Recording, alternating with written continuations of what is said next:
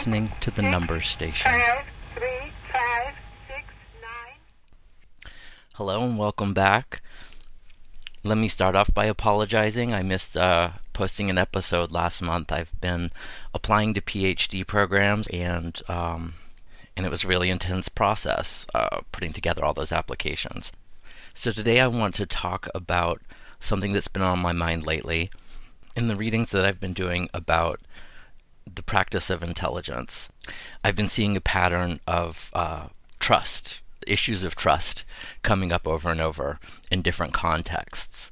And so I want to offer a sort of introduction, I guess, to those uh, issues of trust and intelligence, which I think are, are really interesting to show specific contexts where trust is uh, really of critical importance. It's also something I've just been thinking about um, in a more mystical way, I suppose, and I'll get into that later.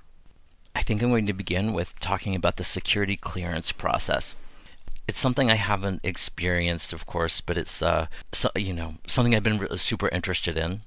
In brief, the idea is that in any intelligence organization or you know in any job where the job requires access to classified information, uh, people have to go through this security clearance process in order to check them out and decide if um, if uh, the government wants to give them access to a certain you know level of restricted information.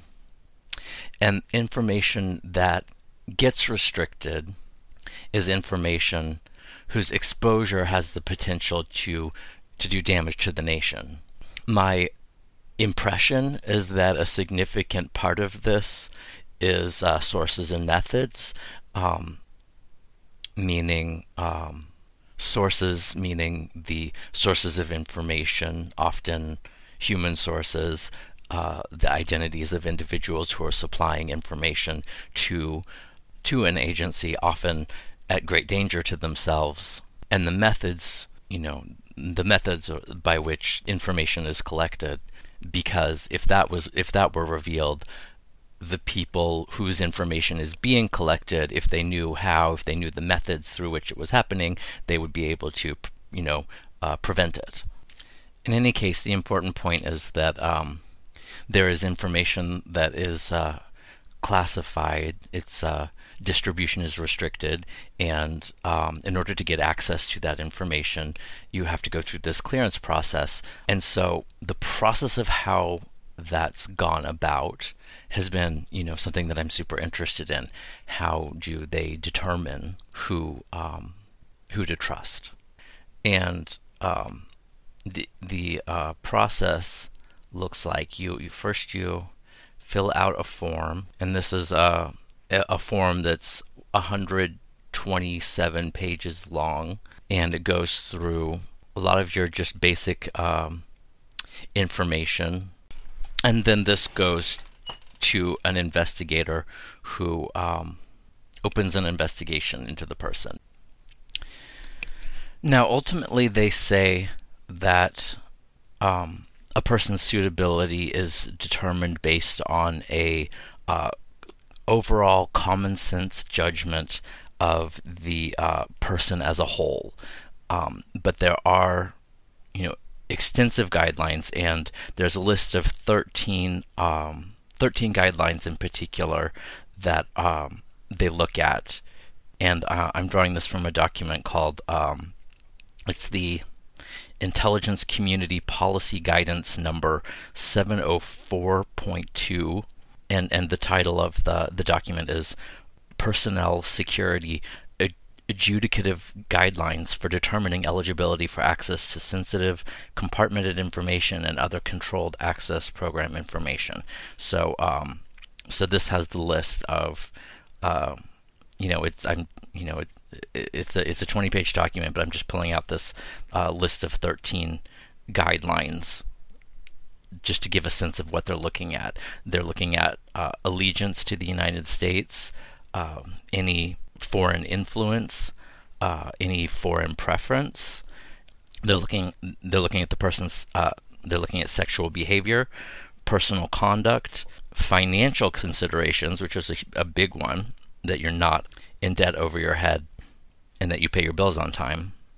I think this is the number one reason, uh, overwhelmingly number one, maybe 80% of uh, rejections, I think, are based on financial considerations. I'm just ballparking that, but I think that those are uh, uh what I've heard are pretty um, is, is a fairly uh, accurate a fairly accurate number. They're looking at alcohol consumption, drug involvement. Uh, I mean, involvement meaning both use or um, you know, much more seriously sale or transportation or that kind of stuff, drug involvement, psychological conditions, uh, criminal conduct. Have you ever been arrested? Uh, handling protected information, outside activities. That was pretty vague. Not sure what that means. And uh, use of information technology systems. That's another big one that um, it is illegal to download um, copyrighted music, f- for example. And this is a big one, you know, that uh, um, they're looking to see is this a law abiding person? And um, and so your involvement in use of computers for that kind of activity or any other kinds of uh, illegal activities is uh, the uh, one of those uh, guidelines for um, how they're assessing the person. And my you know there's a lot of interesting stuff to talk in here. I found the sexual behavior one especially interesting. But um, really what they're looking for is they're looking f- to make sure that um, first of all that you you know don't have any active involvement in groups that wish to overthrow the US government through violence that the person isn't involved in committing any major crimes that they're not hiding anything serious. For example um, cheating on a spouse is uh, a big one because uh, not because of the morality, but because it leaves uh, the person vulnerable to blackmail. Uh, so that's one of the big things that they're looking at is uh, are there any um, uh, vulnerabilities to blackmail? For example, if you're you know if you secretly have a second family, or if you um, had like debt that was so major that that it might be attractive to consider an offer of money to betray your country. Or if you're putting yourself in high risk situations, for example, by getting blackout drunk every weekend or taking drugs or um, putting in your, yourself in any situations where you might, you know, for example, just get a little too talkative. This reminds me of uh, uh, the the Russian girl that was here in the U.S. recently, Marina Maria Butina, she uh, there are all these stories in the newspapers about how she was infamous for getting really drunk and um, bragging that she was a Russian spy. And so after you fill out this form and they've they've, they've you know um, begun their investigation, the person will be brought in to do a polygraph exam. But in any case, I just think it's really interesting just thinking about the hiring you know the hiring process the hiring and security clearance process of deciding you know which of the which employees can and should be entrusted with access to classified information. That's uh, uh they're putting an enormous amount of trust into their cleared workforce. Hence the security clearance process is supposed to be um, the first way that classified information is protected. The second area that I'm going to talk about where trust is fundamental to uh, intelligence operations is in the recruitment and management of uh, agents or assets, better known as spies. Um, and I'm going to draw for this segment on um, a book on a book, but also especially uh, a newsletter, an issue of a newsletter by um, by a guy named Robin Dreeke, D R E E K E.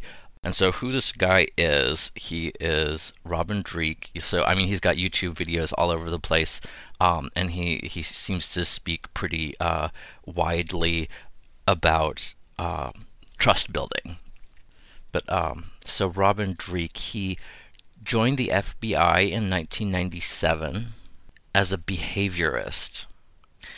And his profile says he went on to formally serve as the head of the Elite Behavioral Analysis Program of the FBI's Counterintelligence Division. So his background with the FBI is in the Counterintelligence Division. The, the newsletter issue that I'm talking about, titled How to Recruit a Spy, it starts off, he says, A common question I get asked is, How do you recruit a spy? So apparently a lot of people think that he's the person to go to to ask that question. Now, the big issue of trust in this context of recruiting and working with foreign agents is um, you need to be able to trust that the information that they're giving you is true to the best of their knowledge, that they're not intentionally feeding you um, false information or um, only pretending to have been persuaded by your efforts to recruit them, while in reality they're actually still working for the uh, target country, either feeding you false information or even just trying to um, learn about your intelligence organization and um, obtain useful information, for example, about sources and methods that, that they can turn around and um, reveal to the intelligence organizations in the countries that you're trying to spy on. And another reason that trust is an issue in this context is um, in a lot of, uh, as I touched on earlier, one of the big incentives that uh, intelligence organizations have to offer potential recruits, um, potential spies, to persuade them to work with them is money. And so if you're offering people money, there's a high likelihood that's even in some areas of the world a virtual certainty that you're going to have people coming to you and offering to sell information that is just completely made up just because they want the money. They might not be uh, working for the other side, but they just heard that you've got money to give away for information, and so they're trying to persuade you that um, they have information so that you'll give them money. So those are some of the trust issues that come up. And the stakes can be very, very, very high. If you put your trust in the wrong person, um, it might not just be that uh, secrets are revealed, but uh, people could die, you know?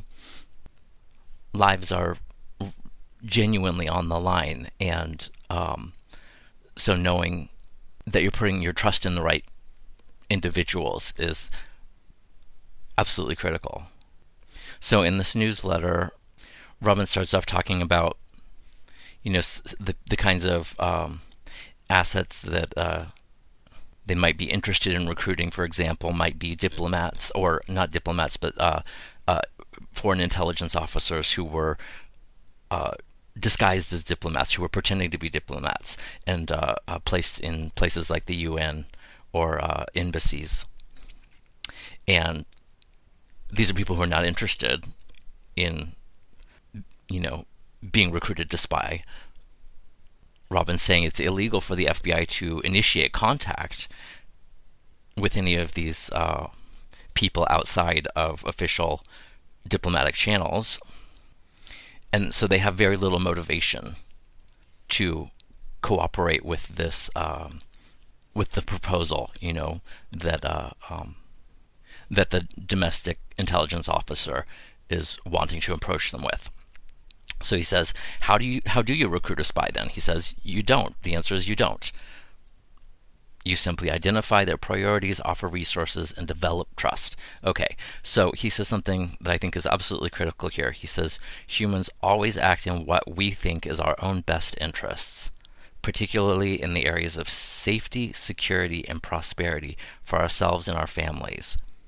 I'm saying that that's key because it's uh, it's an observation that reverberates on multiple registers here, where uh, we're not just talking about this particular situation, but also, um, for example, we're going to get to uh, in a moment the the context of uh, international intelligence cooperation agreements. You know, so on on multiple registers, registers, there's this issue of um, people doing what they think is in their best interest and that being you know one of the primary motivators for um, almost all kinds of decision making. And and so Robin says, you know, once somebody shared this insight with him, he said, from that realization forward, my job became simple to understand. All I had to do was to discover which foreign operatives had priorities that aligned with mine and the product I was offering. So that's very uh, interesting, and it's uh, insight into you know how you recruit a spy, as the um, newsletter promises to reveal, but um, it's not quite yet about trust and trust building, which is also critical to this. Um, the the people on both sides of this relationship need to be able to uh, um, have some pretty serious trust in each other, and so how do you build that? It's a big uh, um, it's it's a huge concern in this context. And so he offers four points about trust building. I mean, even before setting out those points, he says, you know, first of all, you you ensure you're providing a resource that is uh, in in terms of their priorities. I suppose ensure make sure you're providing something that aligns with their own interests, and then once you have um, started from that point, he says you build trust through these four ways. You seek their thoughts and opinions, speak in terms of their priorities, validate them in their thoughts without judging, and empower them with choices. And he also adds that you need to be you need to do these things without making any effort of m- manipulation because if you're just trying to manipulate someone, they're going to be able to tell. You have to be honest. And what I hear in him, um, what I hear in these four points, seeking the other person's, the, you're seeking your partner's thoughts and opinions, speaking in terms of their priorities, offering validation, empowering them with choices. Um, it, it really kind of this can be boiled down into keeping the focus on the other person, on them. And what I would extrapolate from that is that um, if you do this, it gives the impression that you are interested in them, that you care about them. And that is what is going to start to build. I mean, that's what's going to initiate that relationship of trust.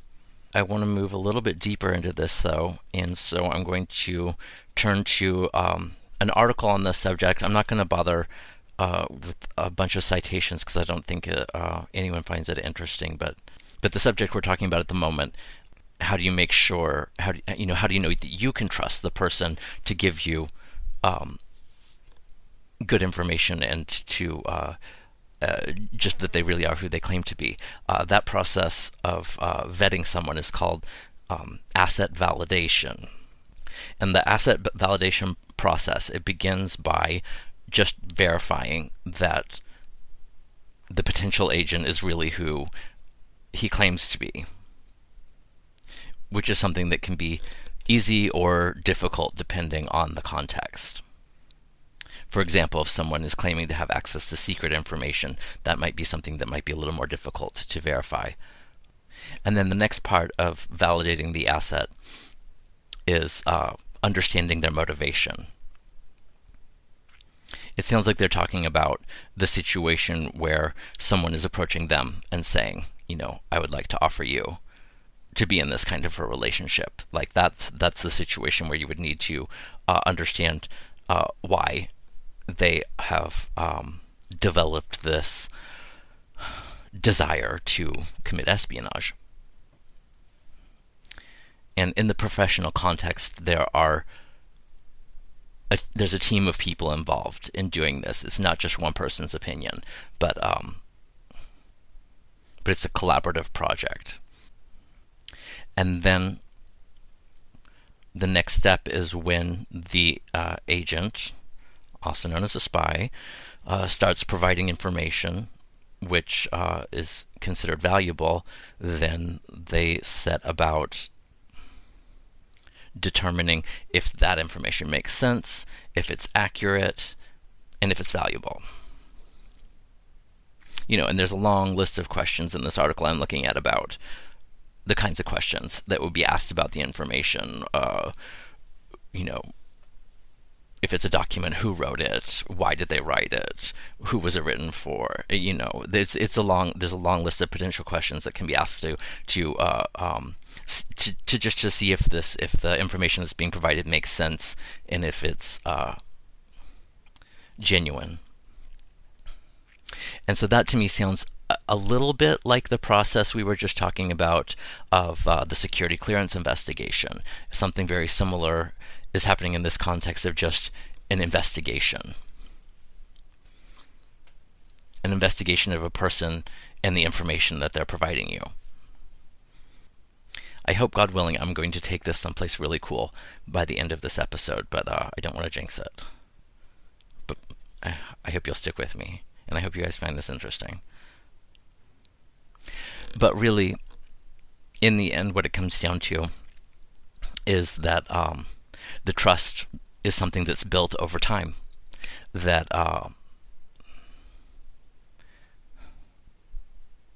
in either in whatever context the investigators are doing everything they can to um, to either validate or disprove information that's being offered, to understand motivations, uh, just to get a sense of who they're talking to. But really, the real trust in the um, in the context that I'm speaking about the, at this moment of the uh, recruitment of foreign agents, the real trust is built over time as that person continues repeatedly to um, provide information that is uh, of high value and um, and is true. And I think that that's something that's really super interesting about the big picture here. That the way that you build trust, which, as I understand it, as I am understanding it in my own like definition that I just made up for myself, um, not just this moment, but you know, as I've been thinking about this, is um, trust is about predicting a person's future behavior, specifically whether the person is going to uh, do something harmful to you in the future, or what the likelihood is intentionally, unintentionally, but especially intentionally. All right, now the third context, i am just going to talk about it very briefly. I think the first two ones, the security clearance and the recruitment of spies, those were kind of much more sexy um, subjects. So, um, you know, international intelligence liaison is not quite as sexy, but I do think it's just as interesting, and especially because it's a much larger scale, and it's not. Um, my impression is that it isn't as that it's more organizational than personal. You know, it's it doesn't have the uh, um, the same personal investment. I don't know if that's accurate, but um, but it is a little bit more impersonal just by being just by involving large groups and i think that that does reflect back on the personal situations in interesting ways but uh, but still i'm just going to go through this one pretty briefly because uh, i think it can get boring really easily Okay, so about uh, another week has passed since I recorded the first half the, or so of this episode. Um, I just had to finish up more applications, and um, now I'm 100% done. It was so hard, and I'm so glad it's over. I'm going to try and finish this up today and get it posted in time for the new year, which enters in less than 12 hours. so, where we had left off was about international intelligence sharing alliances the issue of trust in international intelligence sharing alliances. One of the themes that comes up over and over and over in intelligence history, I'm sure it continues to the present day, both within, you know, internally within nations and also um, internationally, is uh, the issue of competitiveness. Um, within the U.S., for example, that this is competitiveness between um, different intelligence agencies.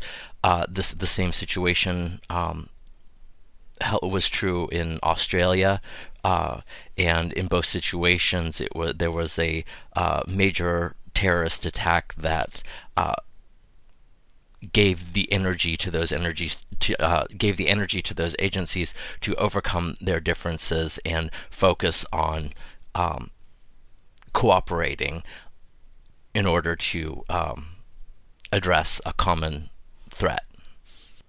But the same also holds true internationally that even nations that are allies, the intelligence uh, services of of the respective nations still have a lot of resistance uh, to overcome to uh, sharing intelligence, which is often you know very closely guarded for various reasons. If you um, in part in part it's about you know showing your cards so that other people know what you know, but also uh, by showing what you know, you also show what you don't know, which can be just as uh, information that's just as valuable.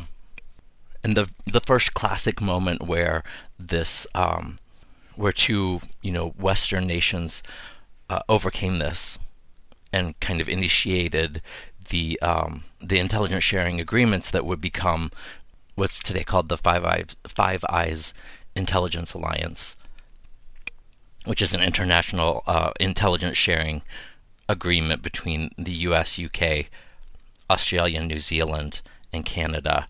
Um, those those are the five members of the uh, Five Eyes Intelligence Sharing Alliance.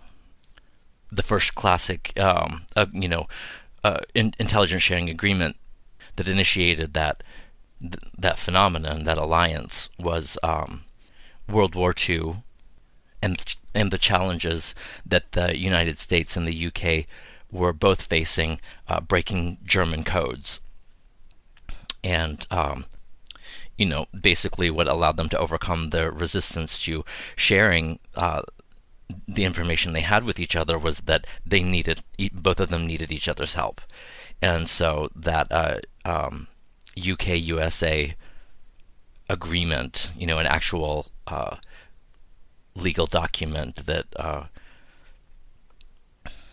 formed the kind of the background back backbone for the uh, Five Eyes intelligence community that that uh, quickly grew out of it. Um, uh, that was the situation that the the U.S. and, and UK intelligence sharing agreements and um, Five Eyes more generally. That was the the situation that they that that uh, um, intelligence sharing um, alliance emerged from. But even you know continuing today, trust is still uh, a big issue in these alliances. And I just right off the top of my head, there are two uh, very recent um, examples that just uh, jump to mind of why you know trust is uh, re- remains an issue even today among the Five Eyes Alliance, uh, who have been sharing intelligence for more than half a century. Um, you know, the issue of trust is like.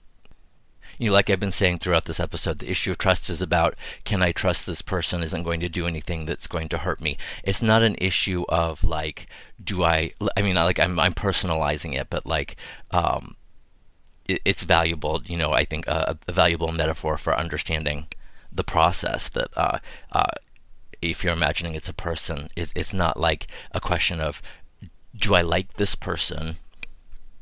Do I think that this is a good person?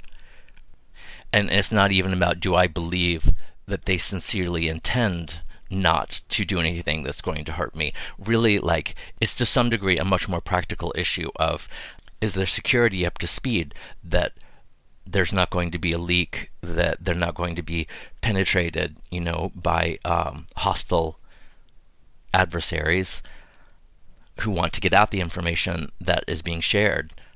How well are they vetting their employees you know? Uh, those kinds of issues of trust uh, i mean it almost seems to me like trust might not even be the best word for it that clearance even seems like a better um, a better term, just like in the sense of can it be verified that their you know security and practices are adequate to protect the information that's being shared. So the two examples that uh, uh, from recent history that just leaped to my mind. One of them, uh, there was very recently a um, employee in the Canadian um, intelligence services who was exposed, I believe, as a uh, to be spying for China. And it was all over the American newspapers within a matter of days, asking, you know, did this put the information that you know U.S. intelligence uh, at risk?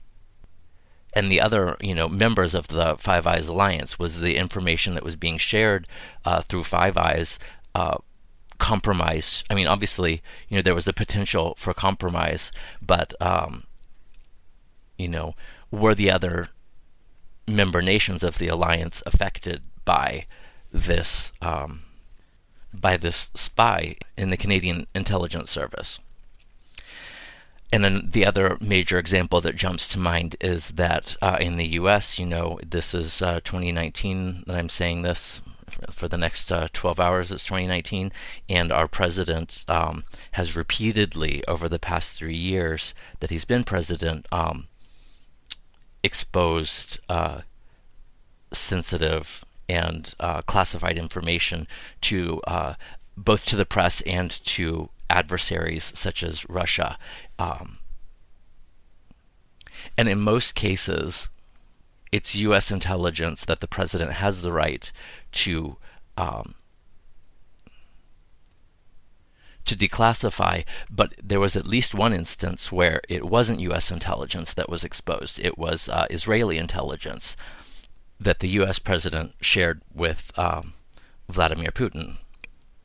And again, the main subject of this um, episode is about trust. It's not so much about, um, you know, I'm not quite as interested in specific incidents and, um, but just like those general ideas of why trust is so important in an intelligence sharing relationship.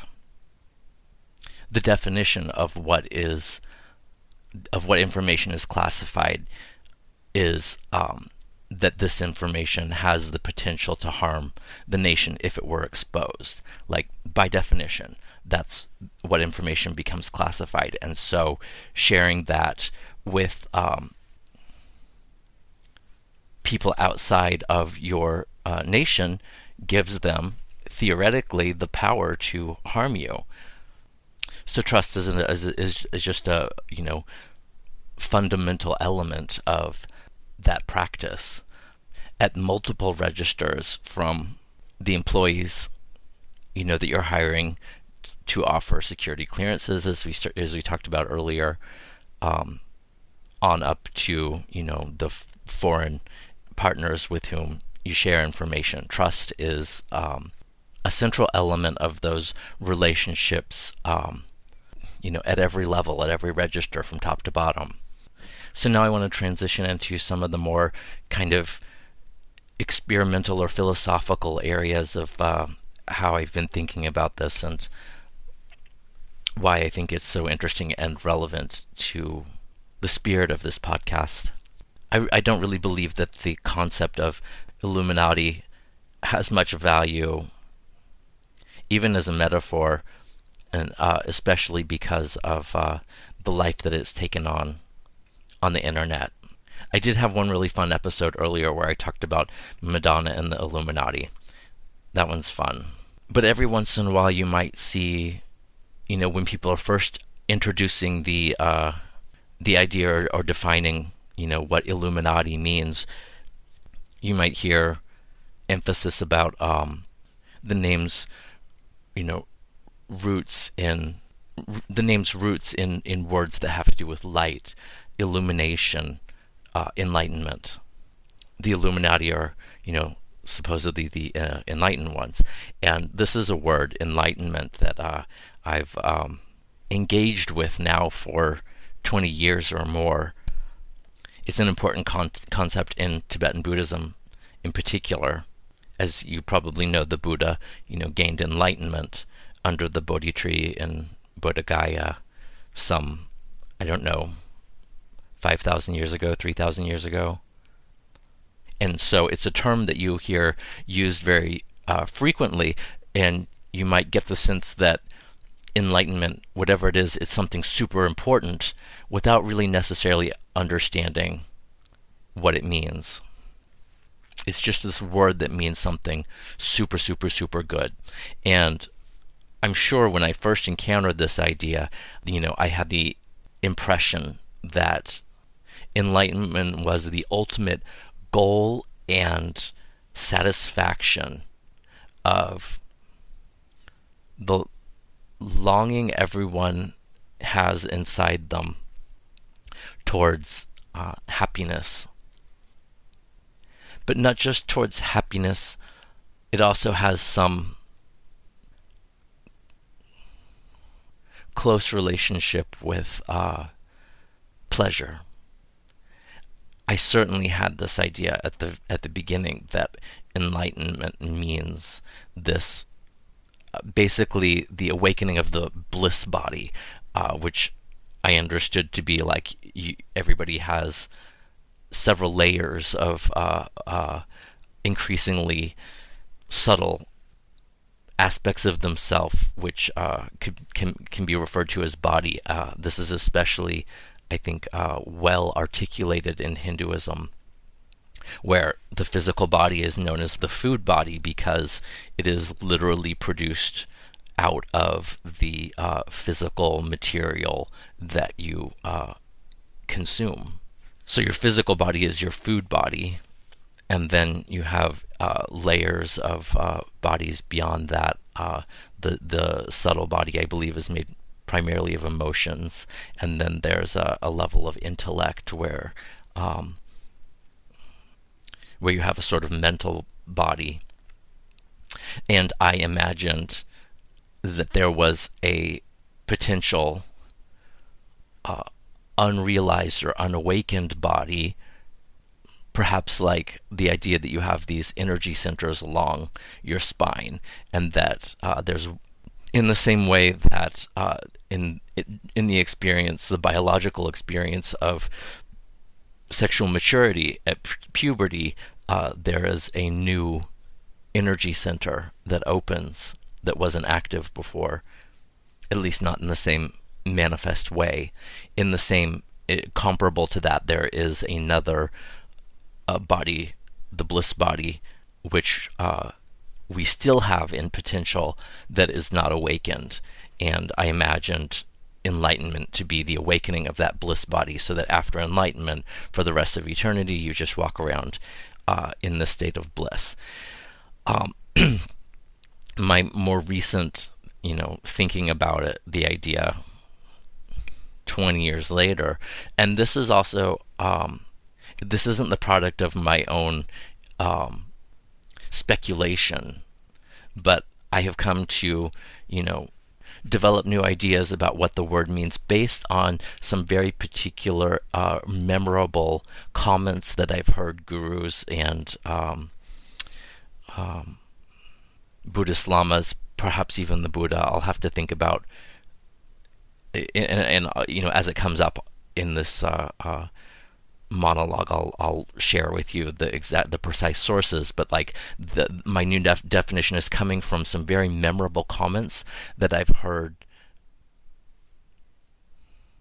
that have led me to you know believe that the gurus and lamas are using the word enlightenment in a way that is actually, for me, surprisingly similar to um, the way the word was used in the 18th century with, you know, the big European Enlightenment, um, where there was this explosion of um, of you know scientific rationalism and the the emphasis on reason that happened in Europe the West generally, I've started to develop this impression that, you know, the people who I consider enlightened beings use the word enlightenment in a way that's surprisingly similar to um, to that sort of traditional early modern is it early modern or to that traditional modern usage of the uh, of the term in the West. And it's worth also interjecting that the root of the word for Buddha in um, Sanskrit means uh, intellect. And I'll, I'll also take a moment to, you know, tie this back and point out that in this sense of the word, enlightenment actually has a lot to do with um, the intelligence community in the sense of um, the overlap between the focus on information, information and knowledge. I've heard the uh, process of intelligence analysis, like um, without really getting too much into it, just to like put it out there, the the the difference between information and intelligence. Uh, you know, intelligence is information that has gone through the process of intelligence analysis. And I've heard that process referred to as, you know, turning information into knowledge. And I, I find that really super interesting. And um, I hope, you know, and I hope that that kind of makes it a, somewhat more obvious where the bridge is between the proper intelligence community and uh, the community of enlightened beings who might somewhat misleadingly be referred to as uh, Illuminati, enlightened, and the enlightened ones. Um, in this sense of the word, enlightened ones, they are people. You are enlightened if you know something, and usually something very specific. Um, to be to be enlightened in this sense is that there's something very specific that you know. You know. Now, perhaps the most recognizable symbol, or perhaps the only uh, symbol that's really associated with the uh, uh, quote unquote Illuminati, is the eye in the triangle. I believe that I did mention um, in a previous episode that I was surprised to learn that this symbol was associated with the uh, British intelligence community let me find the book real quick and I will give the exact source.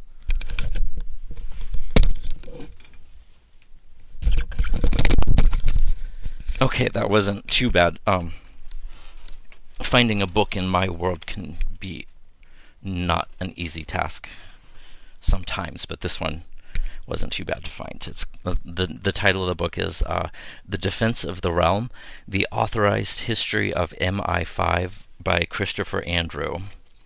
Um, massive book, but if you open right to the title page, the page on the left side of the title page, I think that's called the frontispiece. Um, so there's this uh, black and white drawing with uh you know you can see some uh, when you just like glance at it you can just see there's some kind of conflict situation. There's a warrior uh looks like some kind of gladiator even um and across the bottom there's a banner that says the hidden hand and the uh, caption says mi5's self-image at the end of 1917 on a christmas slash new year card designed by its deputy head Eric Holt Wilson. Okay, it shows uh, a masked Britannia who is uh, impaling the loathsome figure of, of sub- subversion with her monogrammed trident before he can stab the British fighting man in the back and prevent him from achieving mankind's immortal victory. MIV, Mankind's Immortal Victory, with the V uh, standing for the number 5 in MI5. So that's interesting. Um, yeah, across the top it says from MI from MIV, MI5, wishing you mankind's immortal victory in the new year 1918. So how fitting that uh, I'm that we're returning to this here almost exactly a hundred years later to the day, um, as this is. I'm recording this at this moment on New Year's Eve of 2019. and this was uh, 1918. So, what do they call this? The cycle of time. How it, uh, you know, turns and comes back around. And uh, beneath the banner, it says in French, Dieu et mon droit, God and my rights. I assume that that has something to do with uh, royalty and, um, uh, you know, ideas of uh, the relationship between the British monarch and God. Um, yeah, and so there's these uh, soldiers with tridents fighting this uh, monster. It, like it's a kind of strange looking hairy monster. You can't really see where where its face is. You can see one. Of, it's got a hand that's holding a knife. It seems to be breathing smoke, but maybe the smoke is some kind of ghost. And that you can see a couple feet, but mostly it's just this kind of hairy blob. You can't really see a face. And that's the the monster that the soldiers are fighting of, of subversion. Anyways, that wasn't actually what I pulled the book out to uh, to look at. Across from it, in on the uh, title page is uh, you know the the title of the book, and beneath the title there is this um, line drawing of an eye, and um, you know, kind of running along the bottom edge of the eye, it says. Uh, oh, it says something in Latin that's a little bit too tiny, but I'll read the caption on the other page. It says, The Security Service's all seeing eye with a slightly unorthodox intra-war Latin motto, which was intended to mean security is the reward of unceasing vigilance. Vigilance, I presume, against evil. But anyways, this was the first uh, indication that I had that that image of the all-seeing eye was associated with uh, British intelligence, but the world of intelligence specifically. I was just talking about the Five Eyes intelligence community. The eyes are the um, you know the eyes of the intelligence community members. The word espionage has roots, you know, with words for seeing, the uh, espionage that has the spy part in it. You also can espy is an old way of saying, you know, just seeing something. Um, seeing.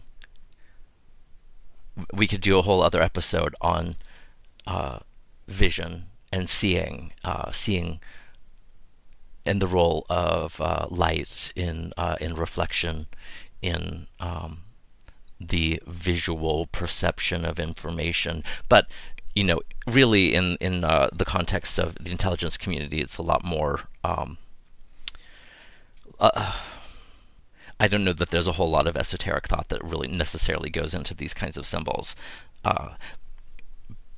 I, I was just bringing it up to introduce this idea that this image of the all-seeing eye is has historically been associated with uh, in the intelligence the intelligence community. And I think that that is a super super super interesting point that I would uh, love to learn a little bit more about someday about the relationship between the British intelligence community, but specifically, I guess, as a function of the queen or the monarch's um, security services because this um, f- does form a much more um, clearly formed direct linkage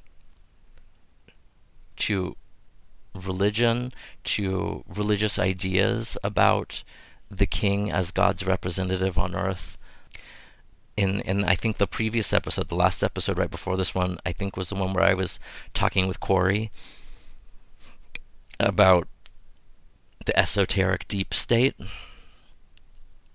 And I brought up the issue of Haitian voodoo and how within Haitian voodoo there's this idea of the overlap between the um, visible political apparatus, the visible terrestrial government, and the celestial government, the government of God.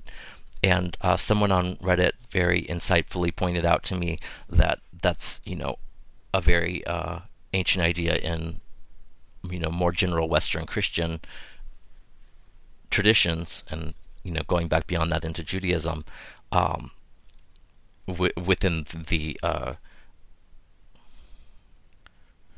not phenomenon within the uh, institution of monarchy.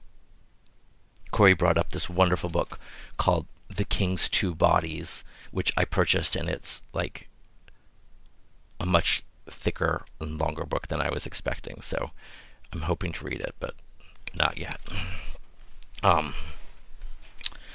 All right, so all of this was sort of commentary on the uh, the eye in, in the, uh, this image of the eye in the triangle, the all-seeing eye, its relationship with the British intelligence community, but also um, behind that, a very long history reaching back, I think, into the at least the late Middle Ages, of uh, the image of the uh, uh all-seeing eye as the eye of God. I don't think intelligence communities use it necessarily that way or used it necessarily that way. I think that um, the intention seems clearly to be more about like an aspiration to be um, all seeing and all knowing, you know, especially in that sort of kind of secret, hidden way. But really, originally, it was a um, religious image that uh, it, it, that was used to depict the uh, uh, the eye of God in the sense of like me- a metaphor for God's uh, omniscience, omnipotence, omnipresence. God who sees all and knows all.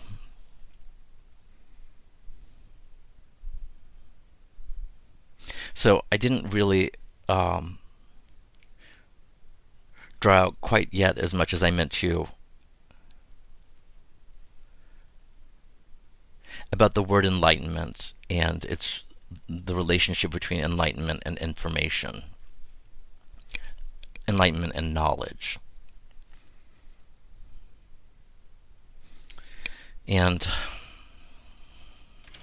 one of the recent sources that I can think of off the top of my head that sort of started giving giving me this impression that that was really uh, the way that you know these enlightened people were using the word enlightenment to refer to some kind of knowledge or information. One of the recent sources for that impression for me was, uh, again, a book that I read right at the beginning when I first started becoming interested in um, these sorts of ideas around, you know, 1999 2000 was the book um, Zen Flesh, Zen Bones, and specifically the edition. I don't know if it was translated by Paul Reps, but anyways, this it's a little book that includes translations of Zen Buddhist, some short Zen Buddhist books. Um, they're, they're, they include, you know, some of the books include little stories about uh, people becoming enlightened. And this isn't something I had caught the first time that I read it, but when I came back more recently to revisit it, I noticed this pattern of um, in the stories that the word, you know, to be enlightened. Some of them had, you know, little stories about people becoming enlightened, and I got the sense that like they were using the term in this very um, not a loose way. They were they were using the term in this they were using the term in this way that kind of indicated that the person in the story had either learned something,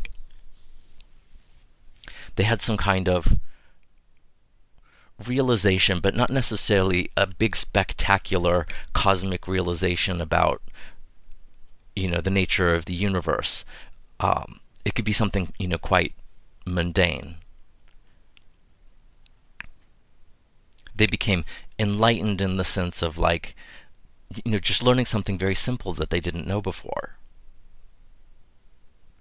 and if you want to really dig deep into this. Um, there's a very close relationship, as I think is you know quite well known, between alchemy and uh, the birth of the British uh, Royal Society. And the Royal Society, if I understand correctly, is really kind of the birthplace of the university system. So there is a certain sense in which everybody who goes to university or is uh, part of a university is uh, a part of this ongoing project of enlightenment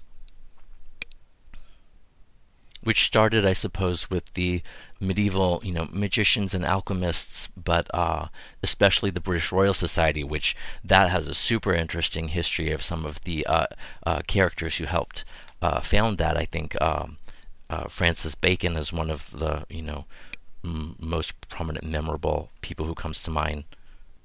He wasn't directly involved, but he was uh, one of the direct inspirations for the Royal Society. It looks like, but there's this is a super interesting history that it's also worth uh, digging into if anyone's uh, really into it.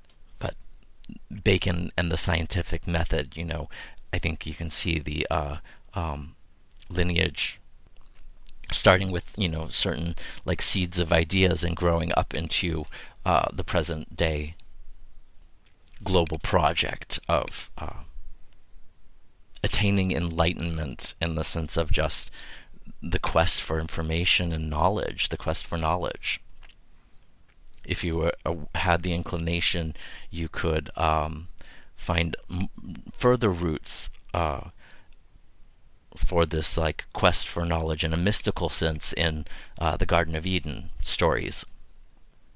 So I'd like to circle back around now to the main topic of this uh, episode, which is uh, trust started off as trust, the importance of trust in uh, intelligence sharing, the importance of trust in the world of intelligence. Then we kind of segued into this uh, meditation on the Illuminati and Enlightenment. Now, by way, I suppose, of coming back to the issue of trust, um, I, am looking at the moment at uh, a picture of the back of the U.S. dollar bill, which most famously has this uh, symbol on it, the Great Seal of the United States, which uh, people like to associate with uh, um, Illuminati mythology. In my episode about the um, about Madonna and the Illuminati, I uh, pointed out how she very prominently wore like uh, there was this jacket that she had with the uh, eye in the triangle Illuminati symbol on the back of it that was you know very prominently part of the uh, plot somehow. But again, it's this this symbol that's become really closely associated with Illuminati mythology. And um, on the back of the dollar bill, it's here the Great Seal with uh, the eye in the triangle. And then right next to it in the center, it says, uh, In God we trust. I remember at some point digging into the history of this and finding it uh, unsatisfying. Maybe I'll revisit it and it will be interesting again. Um, but I never really found the uh, official histories of why there's uh, an eye in a triangle on the back of the dollar bill and um, the words "In God We Trust" on our money.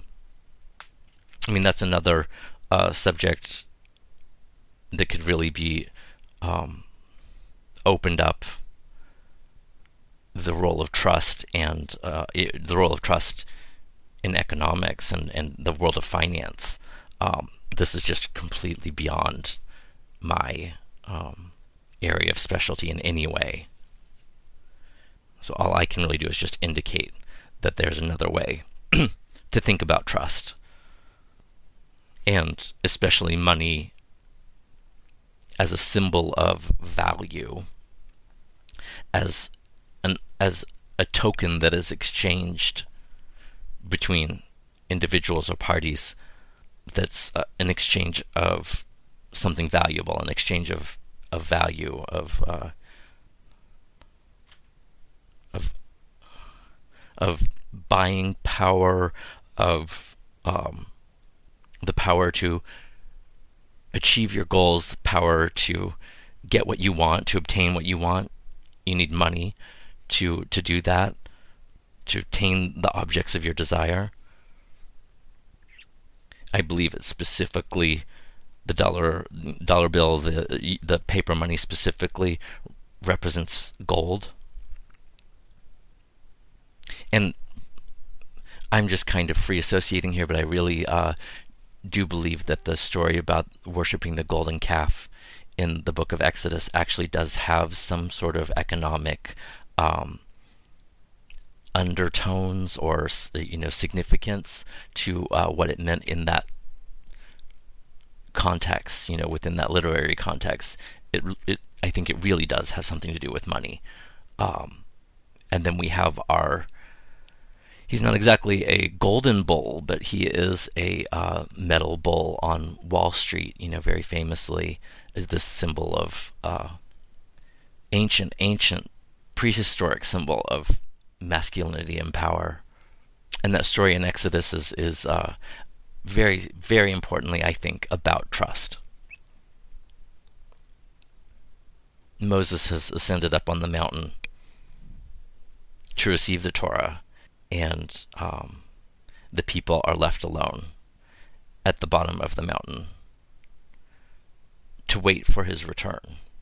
He was among them. I think that there's, you know, some clear uh, parallels with Christian mythology about um, the, uh, you know, leader of the entire religion, you know, being present with the people, then going away and saying, "I'm going to come back. Wait for me."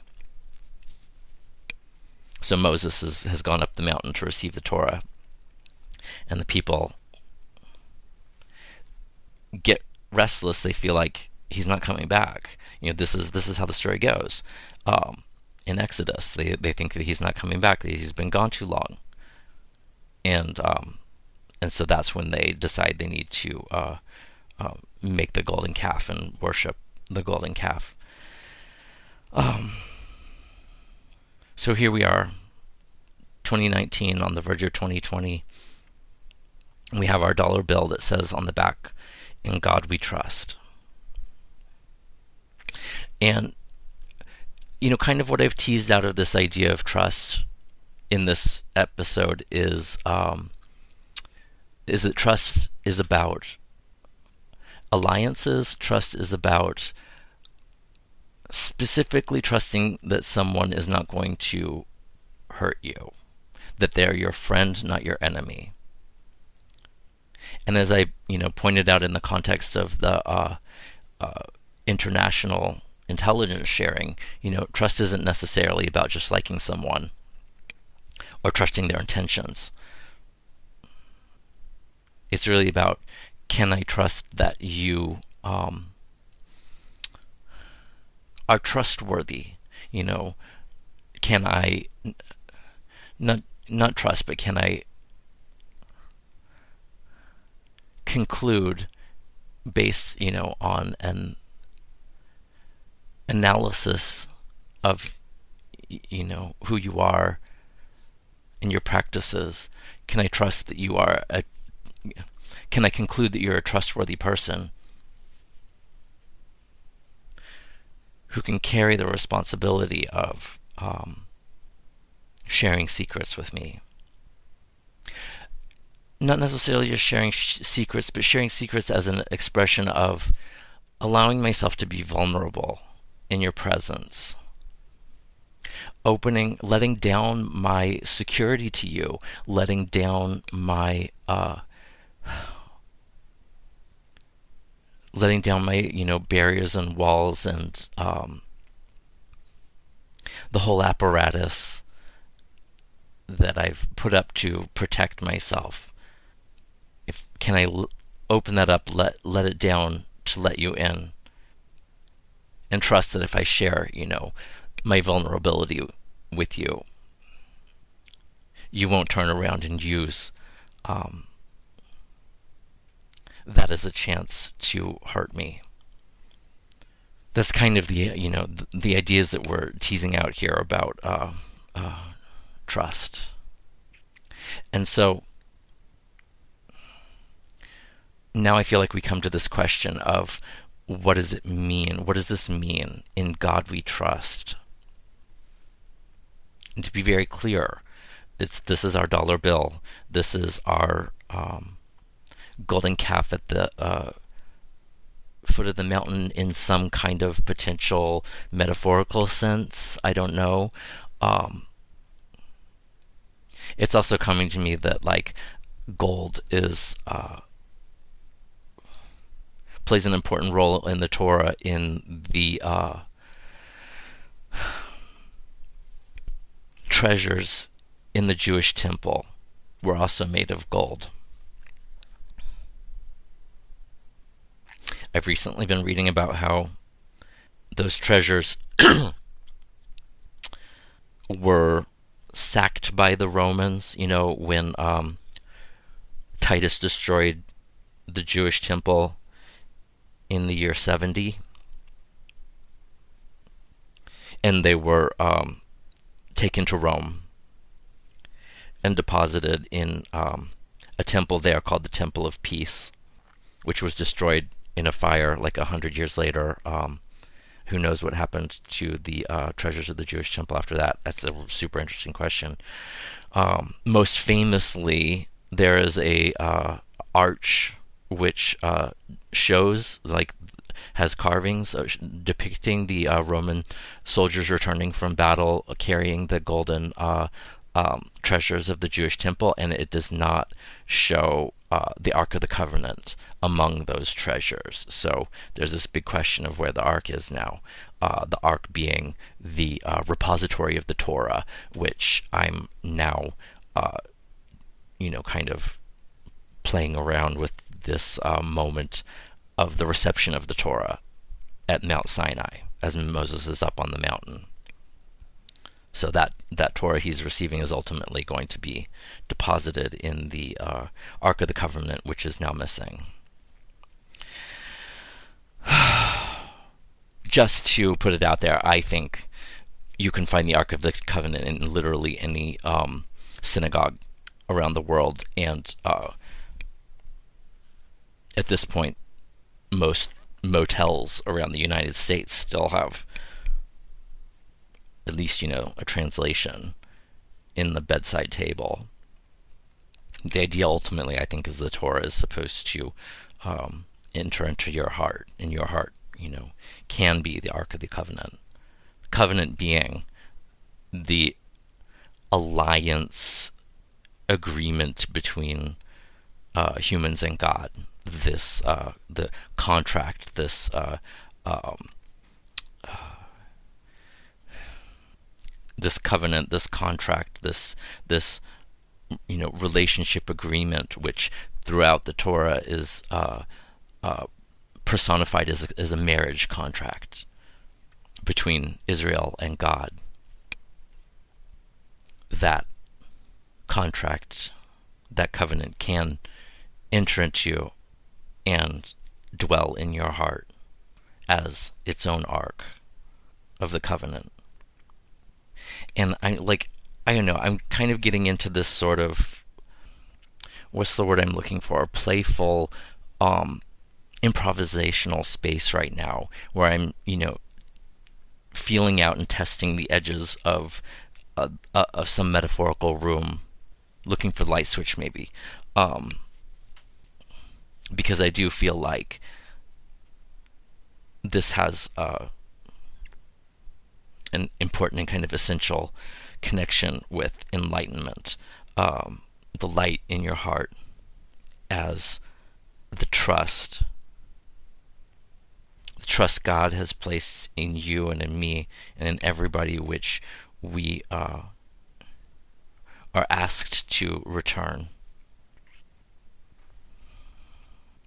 So, in previous episodes, I've talked, I feel like, quite a bit about this uh, issue of trust in the Hebrew Bible and what it has to do with um,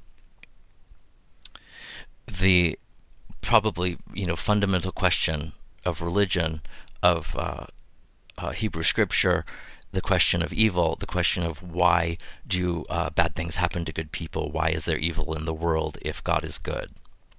So that's part of it too. That's part of trust. That's part of faith. That's part of um, the call, you know, is to is you know just to have a willingness to give God the benefit of the doubt, to say there's more than I understand going on here. But when I don't understand, I'm going to, you know, trust that there's an explanation. And it's not that God hates me. It's not that God is evil. And I don't know what it is. It's beyond me right now, but I trust that it's there. I feel like we're starting to wind down a little bit, but um, there's just two more things I want to touch on quickly before we call it a day or a year. One of them is this wonderful article. Corey, Corey was I was actually kind of surprised how interested he was in it, uh, but we were both super into this article called um, "How Krishna Protects His Devotees." If you actually search Google for Krishna protects devotees. There's a lot more on the subject, which I would I wish I had time to uh, go through. There's YouTube videos. There's um, lots of other articles. I actually can't find the article right now, but it was it was a, a collection of um, quotes from Hindu scripture, and and you know excerpts, lo- longer passages, and then a discussion of them, and uh, a discussion of just you know the problem of uh, um, you know bad things happening to good people. And I remember the uh, uh, one of the you know part of the core of the argument was that you know pointing out how there were some you know there are stories of uh, Krishna's friends in um, the Mahabharata. You know some of the most important figures of uh, Hindu mythology and in their life stories, you know, they were Krishna's uh, allies. They were people who had um, close relationships with him. They were, uh, you know, kind of members of his extended family in a sense, and um, horrible, horrible things still happen to them. So, uh, you know, the author was using this as an illustration that, that just because a person is uh, a devotee of Krishna and Krishna is his protector or her protector doesn't mean that nothing bad is ever going to happen. What it means is that um, Krishna won't allow his devotees to come to utter ruin. He won't allow them to be destroyed. And in the end, you know, the uh, their destiny in the afterlife is going to be very happy.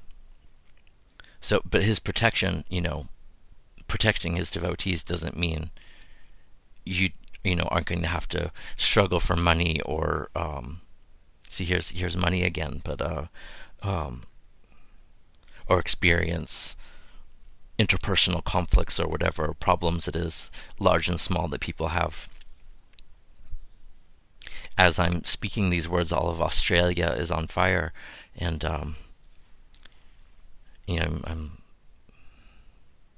very concerned for uh, for their safety, but also um, for the whole planet. You know, with this being a uh, you know the beginning of climate disaster. Um, you know, Krishna's protection doesn't mean you know there won't be bad times, but um, but I suppose you know, and all of this can be very easily translated, I think, into the Jewish scriptures with uh, God as the protector of Israel, His people, and um, why you know so many terrible things have happened to the uh, to the Jews, you know, throughout history, even and especially you know in modernity, you know, some of the worst tragedies. You know, it doesn't mean God's protection. It, it doesn't mean the uh, uh, contract with Israel has been annulled, it doesn't mean the um, relationship between God and Israel has been broken. But we are called to, you know, have faith that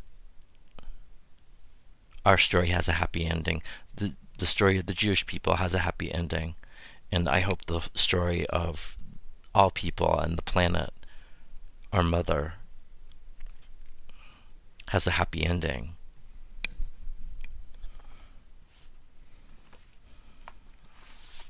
But where I'm trying to go with this is, is you know, back to the uh, question of trust. And like, trusting God doesn't mean that you trust nothing bad's ever going to happen, because obviously, um, if that were true, you know, certainly trust would come really easy. That's the whole, uh, you know, opening argument of the book of Job that uh, it's really easy to trust God if nothing bad ever happens. But uh, but that's not the case. So then what is so you know then what is the meaning of trusting God if like as I've established in this uh, uh, episode you know talking this out that trust is about trusting that someone isn't going to hurt you. This this article that Corey and I were really really into that I can't find at the moment was about uh, you know Krishna protecting his devotees and um, the uh, the meaning of Krishna's of God's protection is that uh, is that God doesn't allow his devotees to become utterly destroyed. This, and I'm adding, you know, that the story has a happy ending. But I want to return now to this book, um, which I mentioned at the very beginning, "The Code of Trust." An American counterintelligence expert's five rules to lead and succeed. This is by Robin Dreeke, D R E E K E.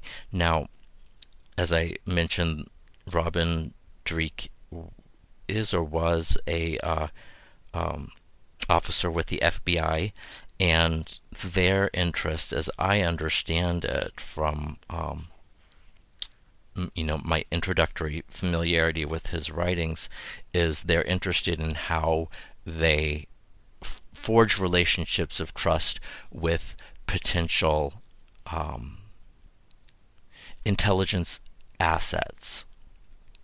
For example, in the recruitment, in the process of, you know, trying to re- recruit someone from a hostile nation to, you know, form li- an alliance with you and cooperate and work to help you.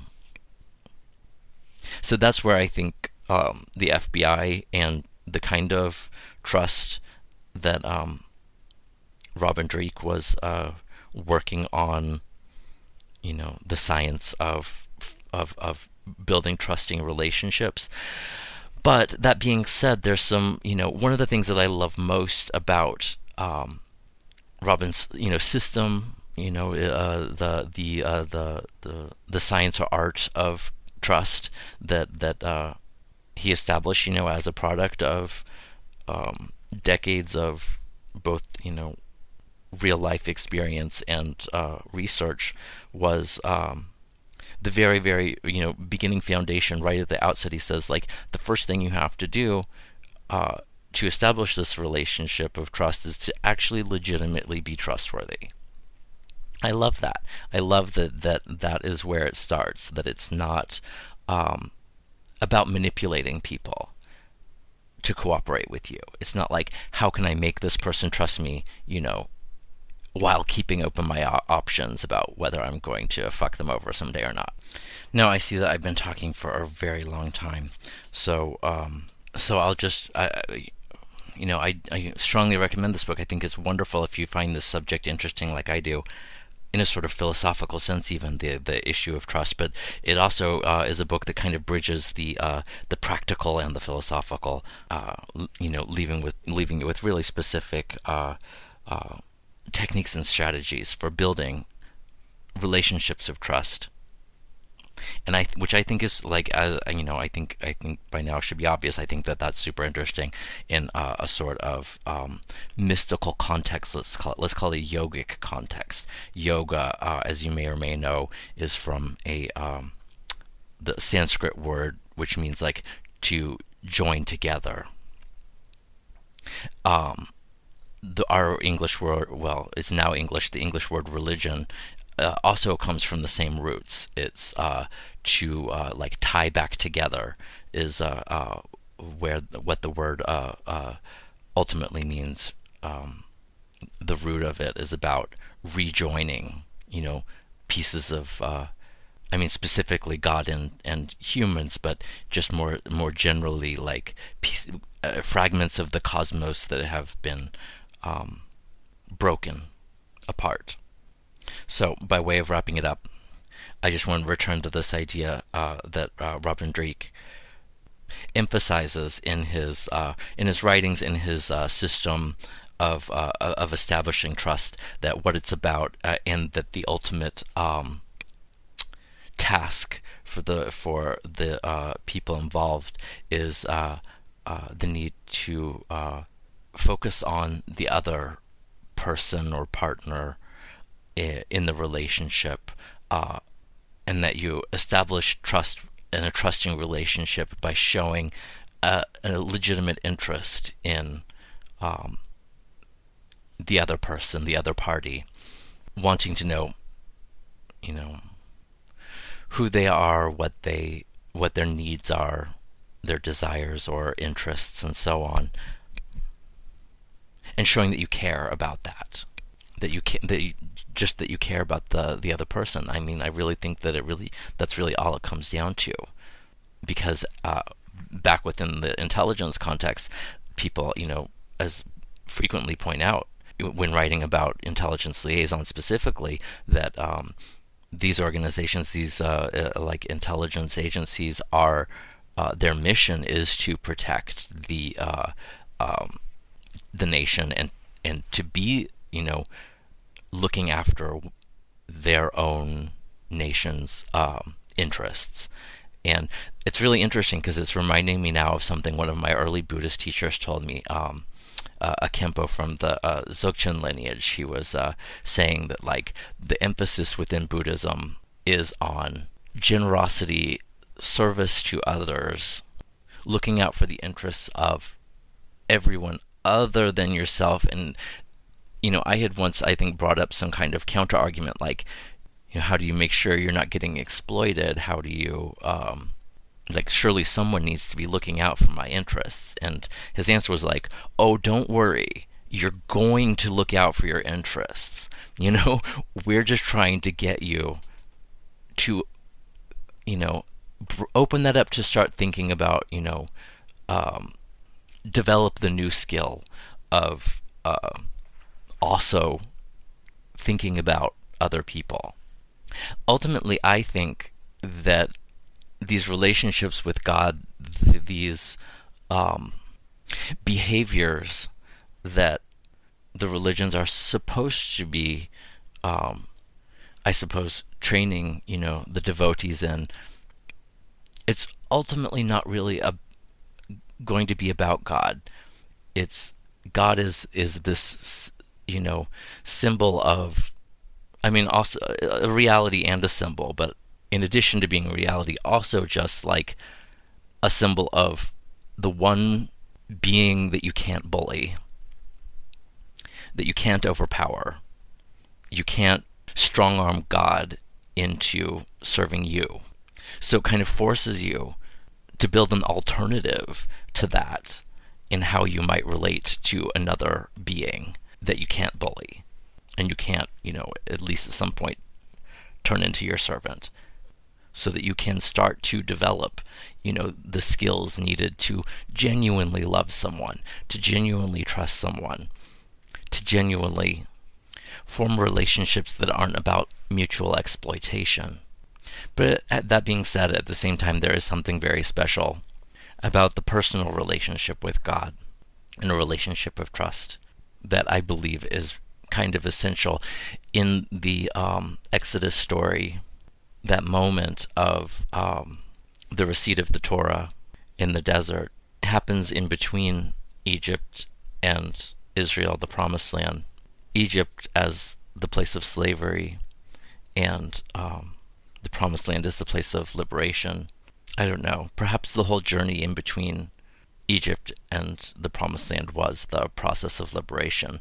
But uh, I'm, I'm interpreting here that moment of the receipt of the Torah as, you know, having something to do with trust and the development of a, first of all, the forging of an alliance of some kind of relationship of of of non-harming, of non-violence, of uh, of being allies, being allied.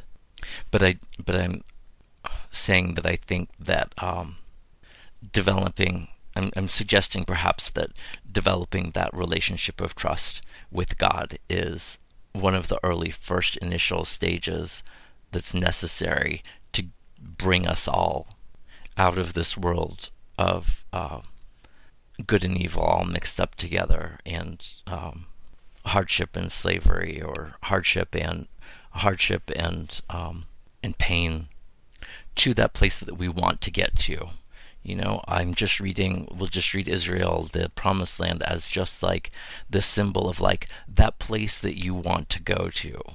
And you can fill the concepts of that idea with whatever it is that makes people happy. That's the place where we all want to go, we're, we're all trying to go. And so I think that, um, you know, kind of the bottom line then coming out of all of this is uh, in order to get there, we're going to have to uh, develop these skills of learning how to trust and learning how to build trusting mutual relationships of mutual trust you know is the the beginning of the uh, journey of what's going to bring us all there